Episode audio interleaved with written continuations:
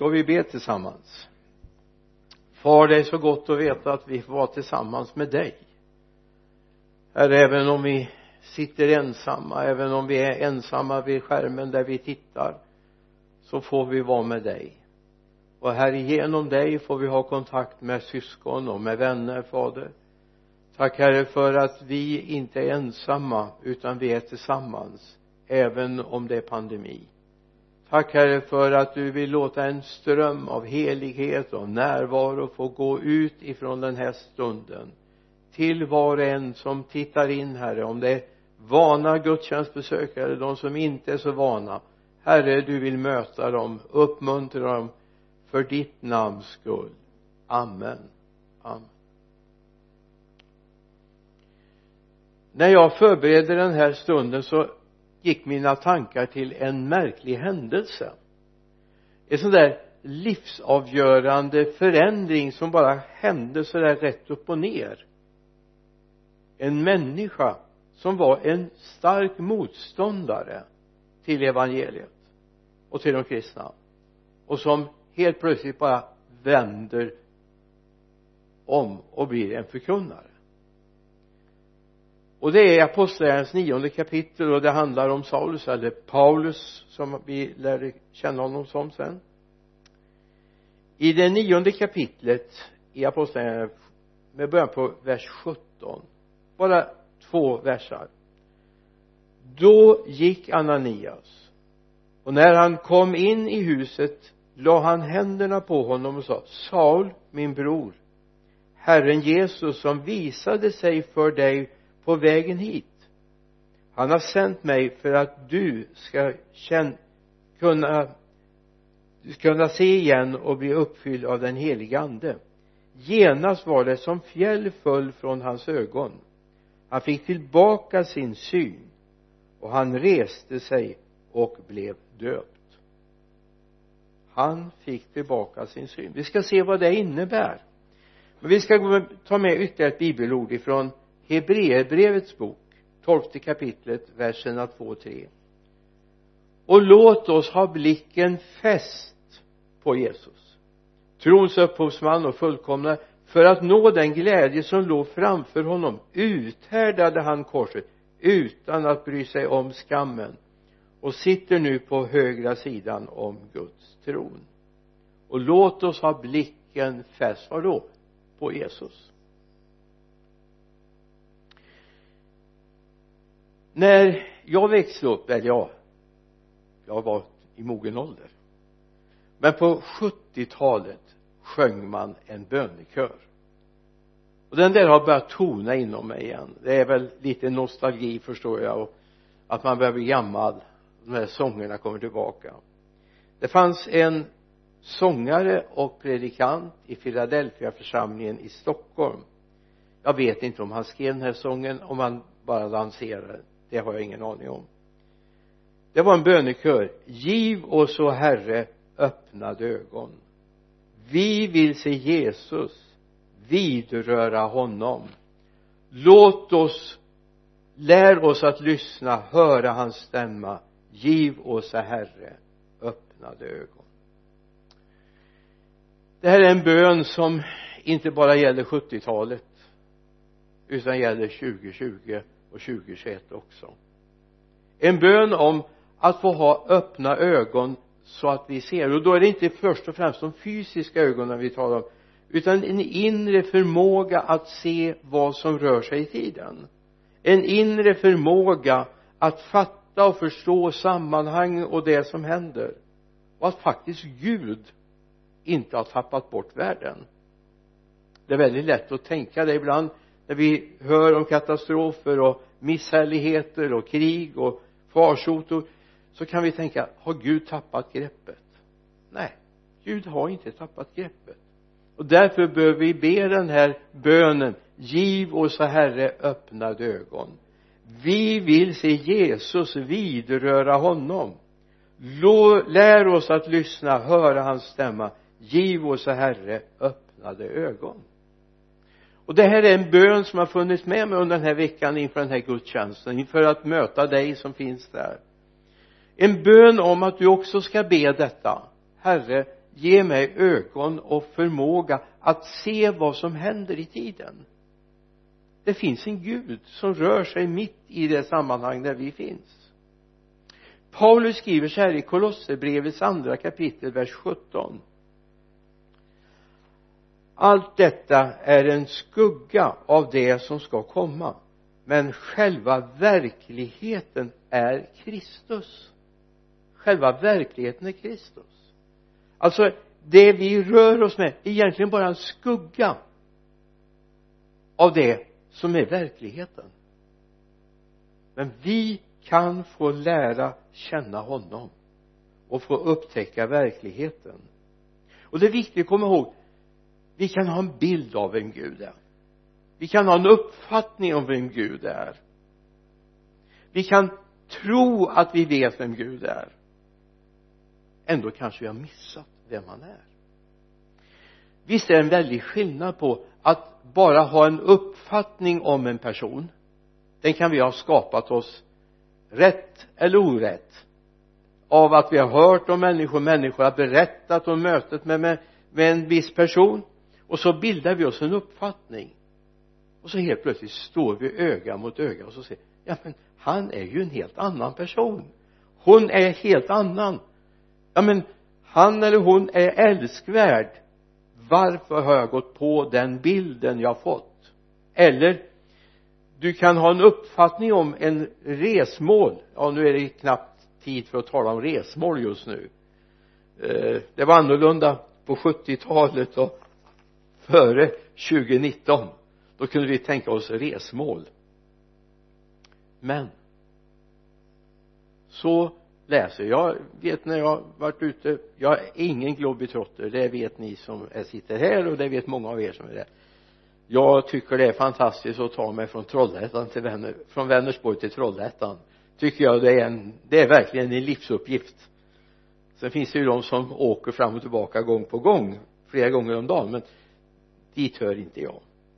Men jag har fått gjort några resor i livet. En resa som betytt mycket för mig den försökte jag sätta mig in i. Jag hade ett mål jag skulle resa till Sydkorea jag skulle åka till världens största församling. Jag skulle möta en pastor som var oerhört omtalad och hade stor betydelse för kyrkotillväxtrörelsen. Han heter David Yangisho jag försökte läsa allt jag kunde få reda på både om landet om församlingen som då var hundratusen medlemmar. Yes hundratusen. Finns inte så många sådana församlingar i vår värld tyvärr. Ändå när jag väl kommer dit redan när jag landar på flygplatsen var det något helt annat än vad jag tänkt mig. Då, då är det utifrån att jag är inte globetrotter. Jag tycker inte om att resa. Första gången jag satt mig på ett flygplan var den gången. Resa 18 timmar på flygplan. Vi reste nio timmar först och så nio timmar igen.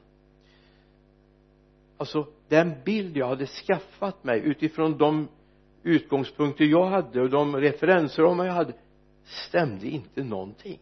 Att få sitta i en gudstjänst med 25-30 tusen människor och det var bara en liten förmiddagsgudstjänst. En av sju gudstjänster den där dagen för att alla skulle kunna ha möjlighet att vara med det var något helt annat. Och så är det ofta med vi skapar oss bilder. Jag möter människor som har uppfattningar om Jesus om det kristna livet. Och jag bara säger nej men det här stämmer ju inte. Jag har mött honom. Och jag vet att han är en helt annan. Och jag tror det är viktigt att vi förstår att det finns bilder som människor har. Och som är viktigt att människor förstår att det här är inte rätt därför är det viktigt att människor får möta honom själv. Kom och pröva själv. Kom och testa vem Jesus är. Jag är säker på att den dagen du har fått tag i honom då vill du inte släppa honom. Att få våra ögon öppnade så att vi kan se vem han verkligen är. Både när jag läser min bibel när jag hör berättelsen och vittnesbörden så är det viktigt att förstå det finns en annan bild människor har kanske inte alltid rätt men jag kan få möta honom själv och lära känna honom vem han är. Och det är min bön att du ska få lära känna honom. Det är därför jag står här idag därför jag vill att du ska få lära känna honom. Jag kom som jag sa till den här församlingen i Seoul. 1979. Det här är 40 år sedan drygt nu. Det är 41 år sedan var det här i höstas jag var där. Ändå den resan har satt ett sånt djupt avtryck i mitt liv. Efter den resan blir jag aldrig mer densamma. Därför helt plötsligt fick jag möta andligt liv som i en andlig tryckkokare. Jag fick se andlig funktion jag fick se det sociala arbetet jag fick se människors hängivenhet. Jag fick se människor som avsatte all sin tid för Jesus. Man var helt fokuserad. Bönenätter var bönenätter. Man började före klockan 22 och man slutade efter 06.00 och det var hängivenhet därför man hade mött honom. Jag är uppvuxen i en mycket karismatisk miljö. Jag har varit med om mycket i min barndom i kristna kretsar. Och jag trodde jag kunde allt och visste allt om det kristna livet. Hur man läser bibeln så, så helt plötsligt möter man människor som lever i en helt annan dimension av kristet liv. Så det finns någonting mer. Även om du bekänner dig som en kristen så vill jag bara påstå det finns mer att få du har inte tagit ut allt än. Och därför vill jag att du ska ha bönen i ditt lär mig o herre att få lära känna dig. Lär mig att få vandra med öppna ögon inför vem du är. Så att jag inte bara färgas av vad människor tycker, tänker och tror om honom. I det här så hittade jag en bön. En märklig bön skriven faktiskt och publicerad i IOGTs tidning 1966 det finns en Nils Ljunggren som jag tror är författare åtminstone han som har publicerat det i IOGTs tidning 1966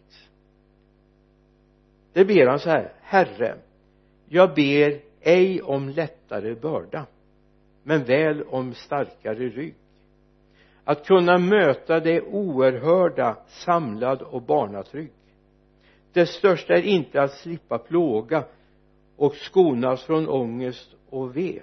Nej det största är makten att ut, eh, makten att utan att fråga kunna låt, lida och be.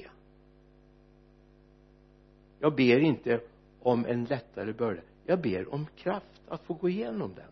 Och det är lite grann av den kristna signumet att få lära känna honom. Därför jag har mött honom, jag har sett honom jag vet vem han är. Jag kan leva trygg med detta. Jag känner honom. Han är min. Och han vandrar vid min sida. Han finns här i min närhet hela tiden. När jag vaknar på morgonen som en syster förstår jag har gjort här i, i början på det här året och skrivit en sång som vi fick in här idag.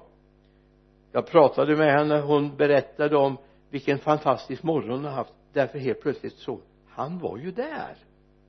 Det är ingenting vi bara tror och försöker intala oss.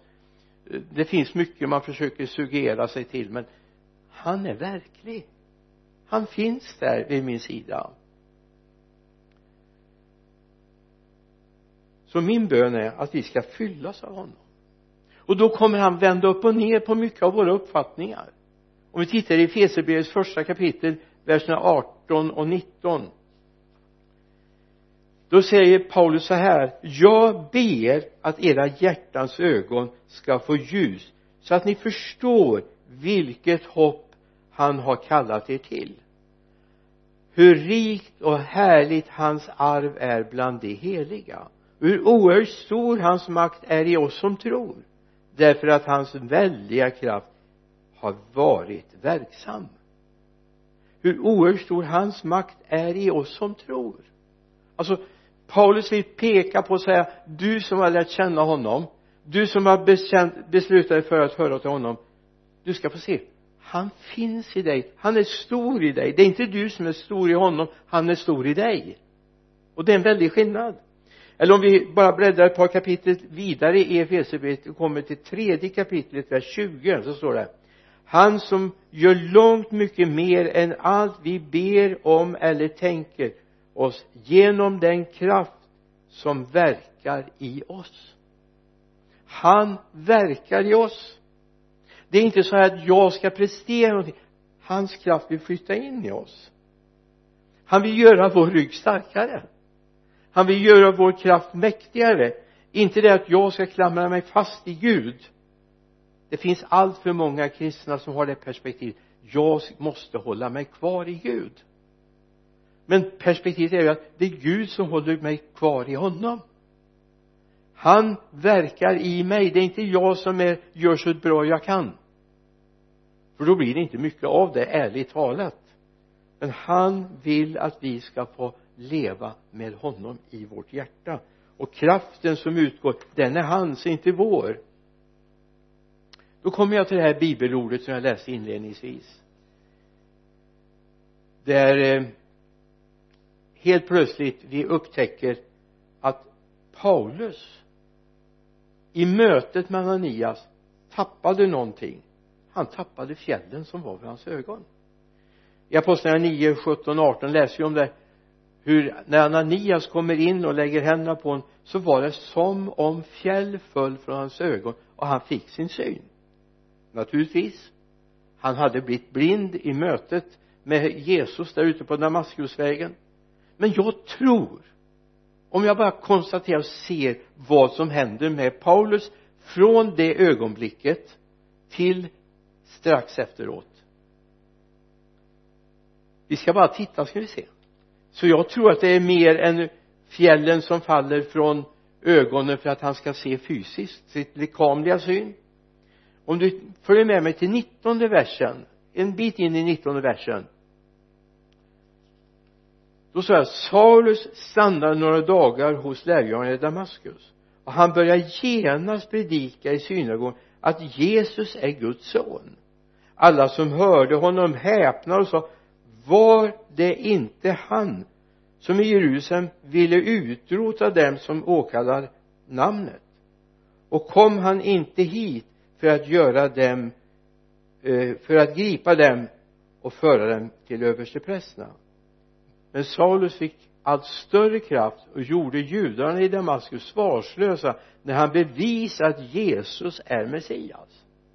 Alltså jag tror att det var något mer än bara en beslut om en omvändelse.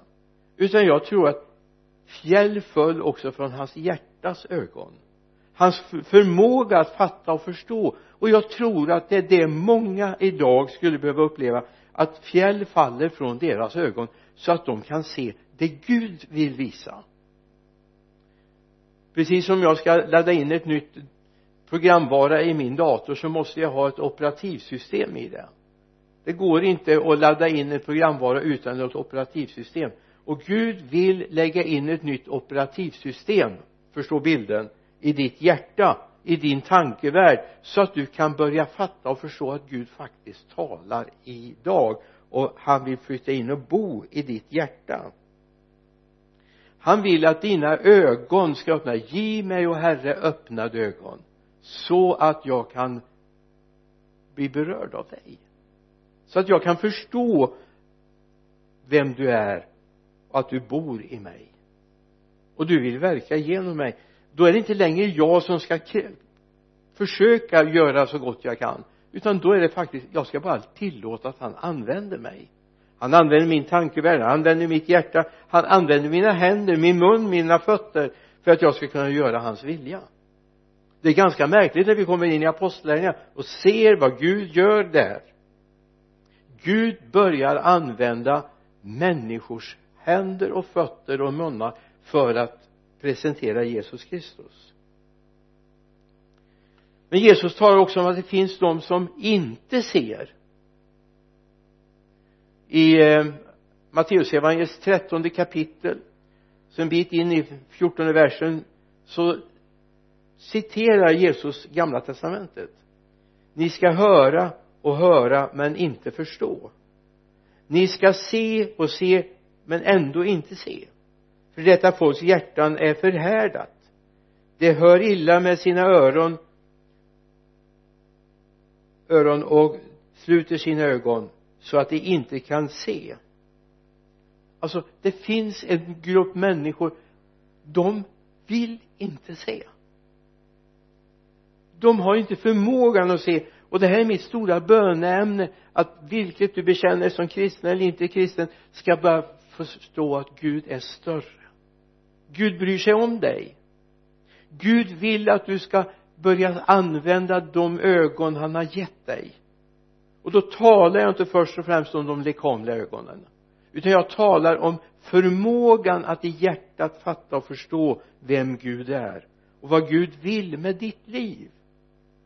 Det kan vara en liten chockupplevelse att helt plötsligt bli en kristen. Därför då helt plötsligt upptäcker men Gud har en plats för mig i den här tillvaron. Inte att bli miljonär, inte att skapa stora saker utan att berätta om himlen i den här världen som är så bortvänd från allt det som hör det himmelska till.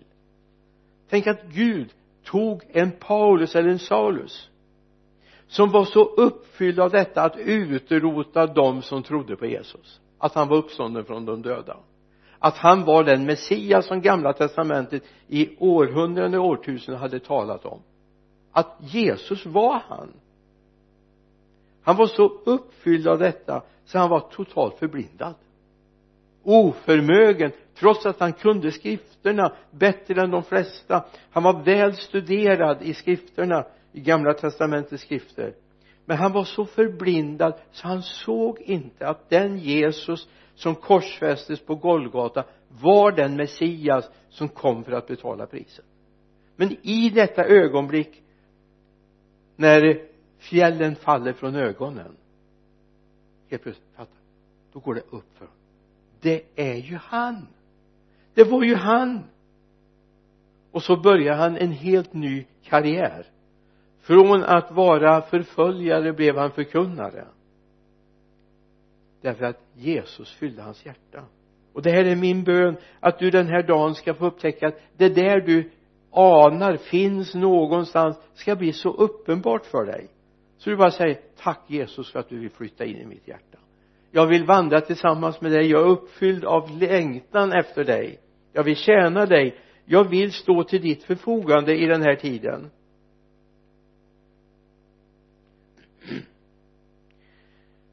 Jag tänker på en bön eller ett uttryck, ja det är en bön kan man säga i eh, Lukas 24 det fanns två lärjungar som efter påsken efter korsfästelsen till och med efter uppståndelsen ändå inte har förstått någonting de går bedrövade hem igen. De, nu, är det slut de hade varit hängivna, de hade vandrat med Jesus. De hade gått i den innersta kretsen. De kallas för lärjungar. De var Emmausvandrarna talar jag om. I vers 32 står det för i vers 30 till 31 så står det att de hade gjort sällskap med Jesus. De förstod inte att det var Jesus. Det var sent och de sa men Jesus de visste inte att han hette så utan de tilltalar den här mannen främlingen stanna oss över natten. Det, det börjar bli sent du kan inte gå det, det är så mörkt nu. Och så äter de tillsammans kvällsmåltiden så tar Jesus helt plötsligt bröd och bryter det. Då är det som han bryter någonting i deras ögon så att de upptäcker ja men det var ju Jesus som har förklarat ordet för oss. Och så säger de i vers 32 brann inte våra hjärtan i oss när han talade med oss på vägen när han öppnade skrifterna för oss. Brann inte våra hjärtan? Och jag tror det är faktiskt en bön, en tanke, någon, en bekännelse som många kristna också i vår tid skulle börja säga men Jesus, var det du? Jag förstod det inte. Jag fattar inte att det var du som kallade på mig. Det var du som ville att jag skulle flytta. Det var du som ville att jag skulle börja något, göra någonting nytt men när ögonen får öppnas hjärtana börjar brinna igen så säger men det var ju han. Och han kallade mig att gå med honom. När han öppnade skrifterna för oss så borde vi förstått. Men vi gjorde inte det. Men om hjärtana börjar brinna i oss så förstår vi vem han är och vad han vill med ditt liv. Gud har en tanke att du ska förändras i ditt sätt att vara. Gud har en kallelse för dig. Gud har en kallelse för alla människor. Det är inte bara en, en liten grupp människor. Utan Gud vill att vi ska göra en omvändelse i vårt tänkande. Det finns ett nytt tänk som ska komma in i den som är kristen. Du har det bland annat i Matteusevangeliets femte kapitel några versar från vers 37 bland annat. Men eh, vi kan vi börjar i vers 38 ni har hört att det är sagt öga för öga och tand för tand.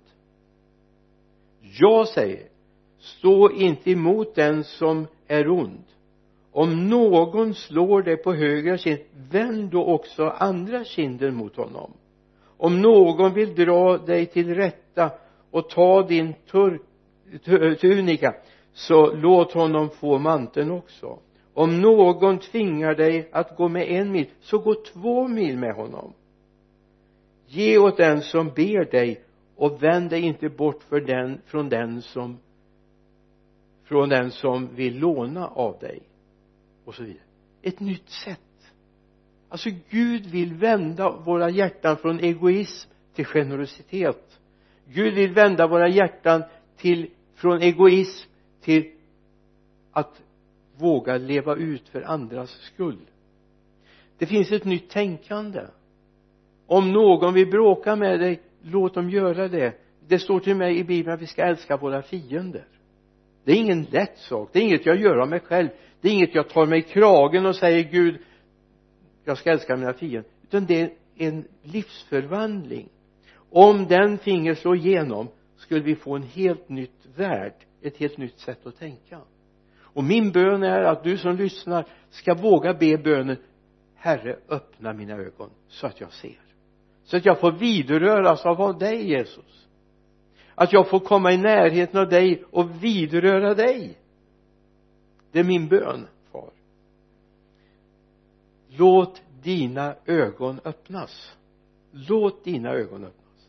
Det är bättre att se då om Gud får öppna våra ögon då kommer du se sammanhang och var du är inplacerad vad Gud vill med dig och vad Gud vill med den dagen. Och det som är mest spännande av allt Gud vill vara med dig i vardagen. Ja men tänk att få vakna på morgonen och Gud börjar förbereda ditt hjärta på någonting du ska möta under dagen. En prövning ett glädjeämne.